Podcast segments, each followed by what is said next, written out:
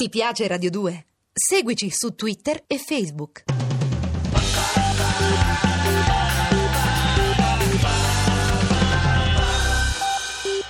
Io parlai con Falcone, le dissi di stare attento perché Falcone era un condannato.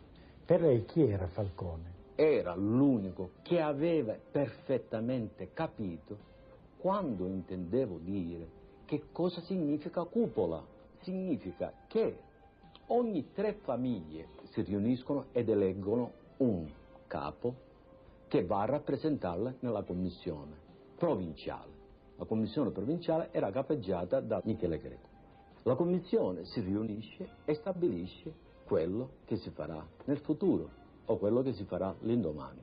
Senza il permesso della commissione non si fa niente.